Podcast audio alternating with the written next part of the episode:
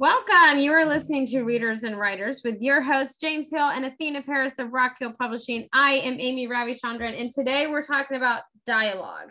And I feel like dialogue is so important, but at the same time, you don't want a book that's nothing but dialogue. So, kind of give us like a brief overview or your experience in dialogue the good, the bad, the ugly, when to do it, when not to do it, the purpose of it. All right. I'll jump in with the dialogue conversation. Okay. Number one, do not start your book with dialogue. And I see that so often that so many people start writing a book and it's a dialogue between two people. But the problem with that is the reader doesn't know either one of these two people. They have no idea what they're talking about, and they have no idea whose side of the conversation they should be on. So dialogue is for giving insight into character, it's for giving insight into the situation, it's for giving you, it's an easier way of telling you what's happening in this world. So you don't start with dialogue. You start with giving me the character that I'm going to be following through the story.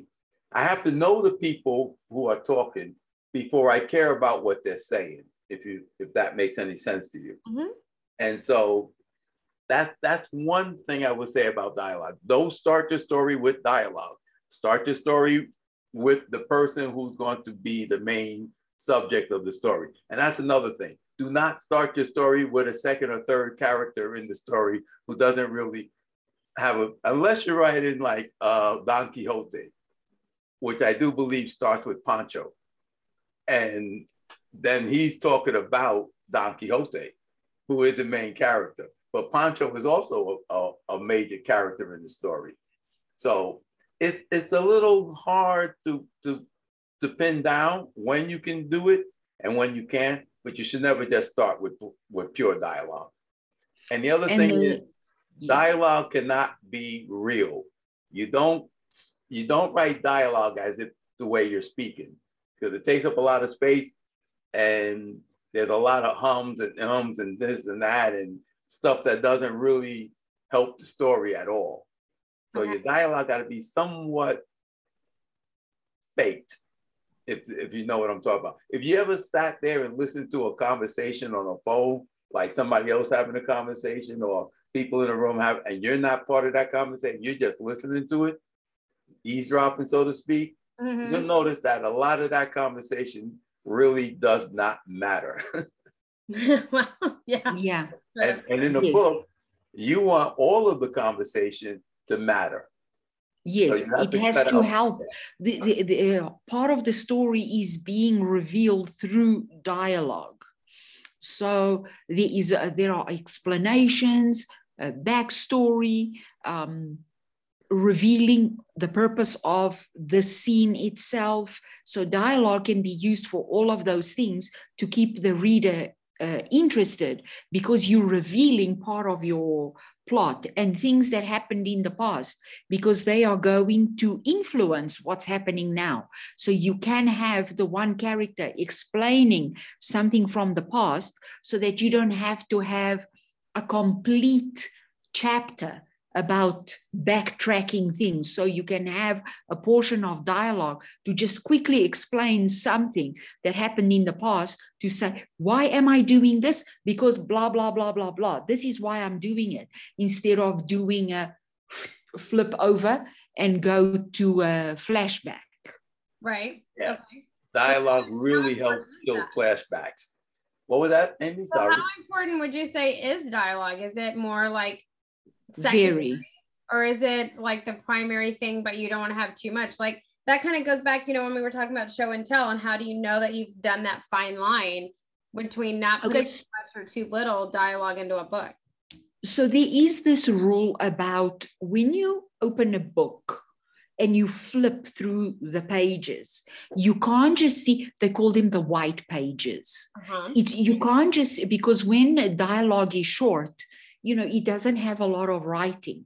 So when you flip your book, you can't just see pages full of uh, writing, pages and pages and pages. That means there's a lot of exposition or a lot of narration going on there, or whatever it is you're describing.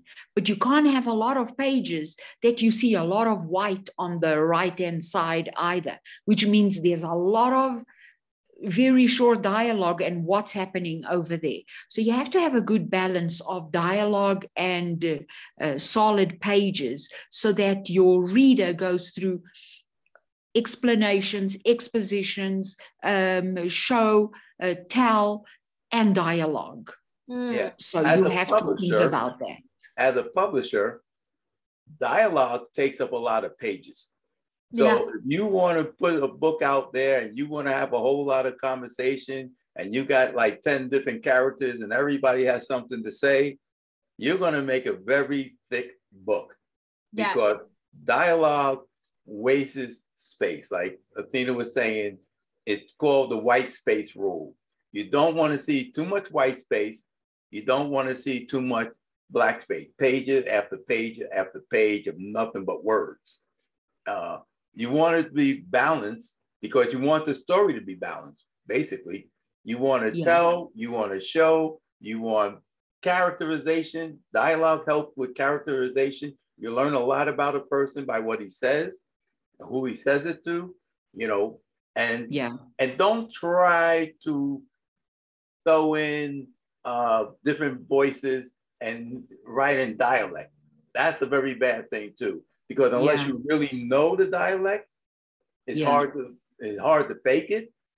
And if you're writing in the dialect, not everybody's gonna understand what you're writing. You know, if you yeah. write a book in Gaelic, and I did this, I didn't write the book in Gaelic. There was a song that came up and they sang something in Gaelic, and I knew a woman who spoke Gaelic. So I asked her to translate what they were saying. Yeah. Because there was no way you could tell what was going on in that song because it was in Gaelic. And so it it if you write something like that, first off, if person is reading it, they're not hearing it. So they don't even know if they're pronouncing the words correctly. Uh, sometimes yeah. you throw in uh, different languages, like you might write something in Italian or Spanish. And but if you don't use very common phrases, then you also have to write in what that means so that the person who's reading it. So now you're doubling the work. I write something in, and I read some book like that where the person kept writing stuff in Italian. And it was like paragraph worth of stuff that this person was saying in Italian.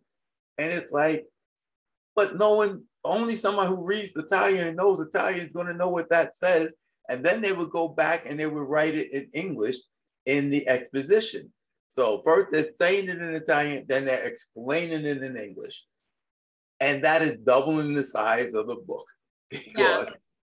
and it's just a bad, it's just a bad way to write, but you you can then skip the Italian and just read the exposition.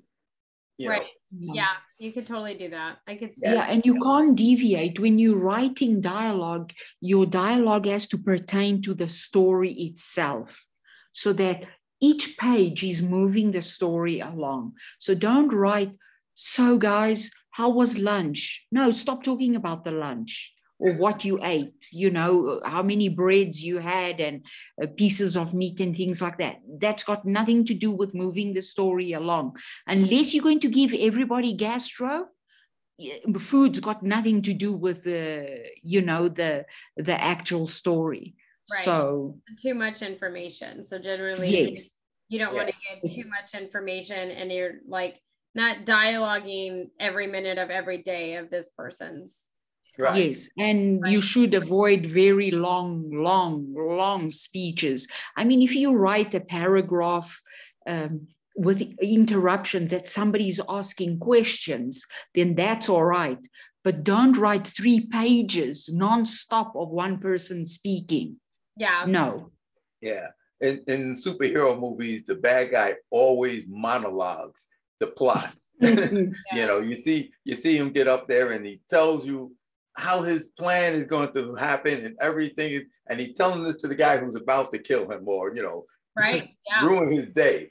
But yeah, so you don't want that in a book because it becomes very monotonous and boring as people are reading and reading and they're reading the dialogue and they're just it, it's just this monologue of this guy telling you how he feels, what his day was like, why he doesn't like this, all these kind of mm-hmm. things. You're like, get on with the story. I don't want to hear all that. Get yeah. get to the point, you know. Mm-hmm. And sometimes dialogue could take you down that rabbit hole.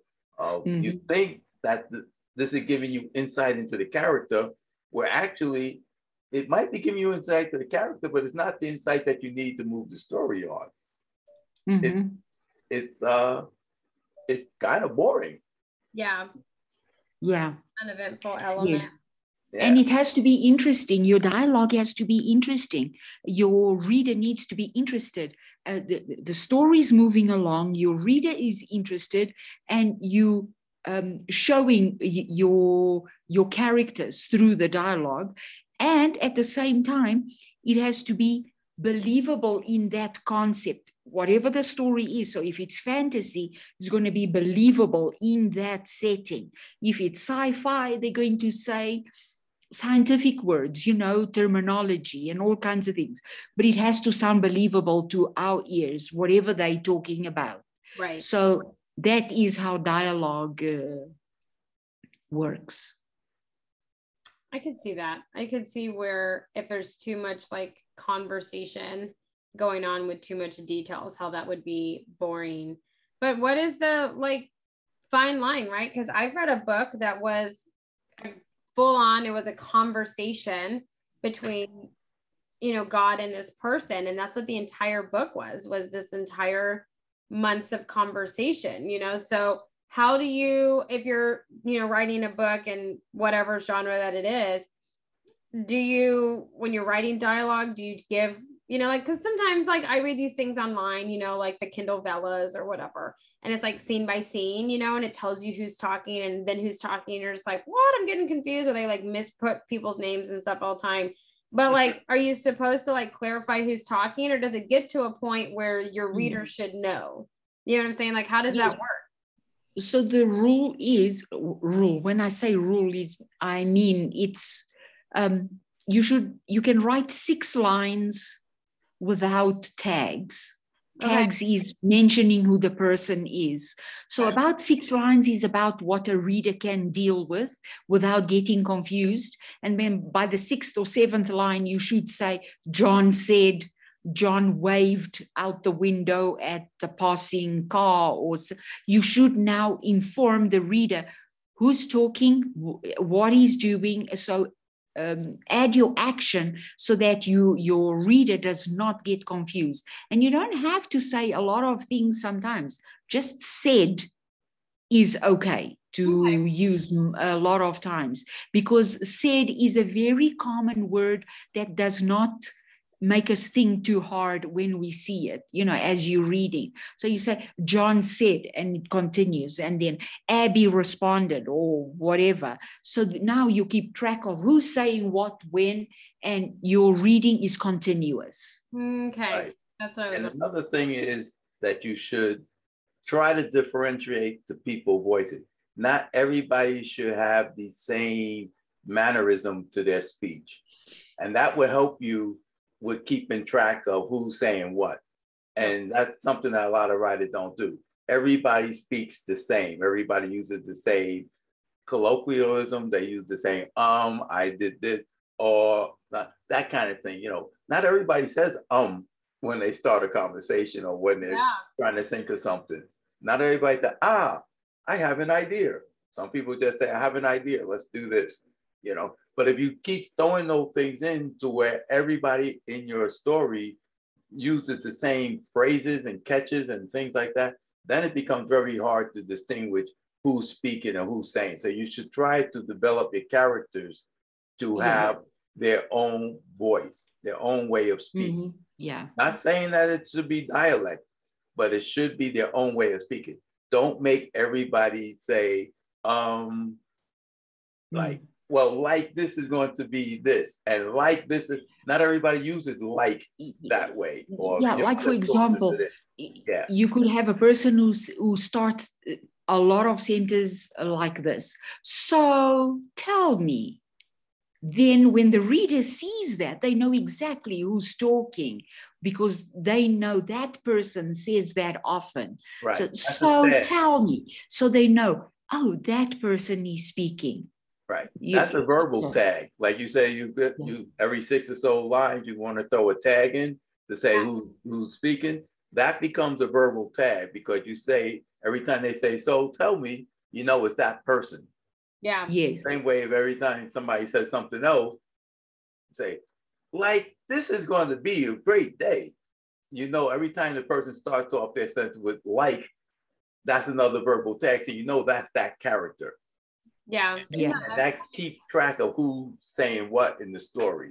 Wow. Okay. So then dialogue is definitely something that you have to kind of like plot out and stuff, which is perfect because next week we're going to be talking about outlines which do you use them when you should use them or if you're just one that sits down and writes right i mean some write chapters and then go back and write the beginning or whatever and so next week on readers and writers we are definitely talking about outlines and that's one that i don't think anybody should miss because i could i would benefit from an outline just of my daily schedule. So but until next time you guys this has been a readers and writers and we'll catch you all next week. Bye everybody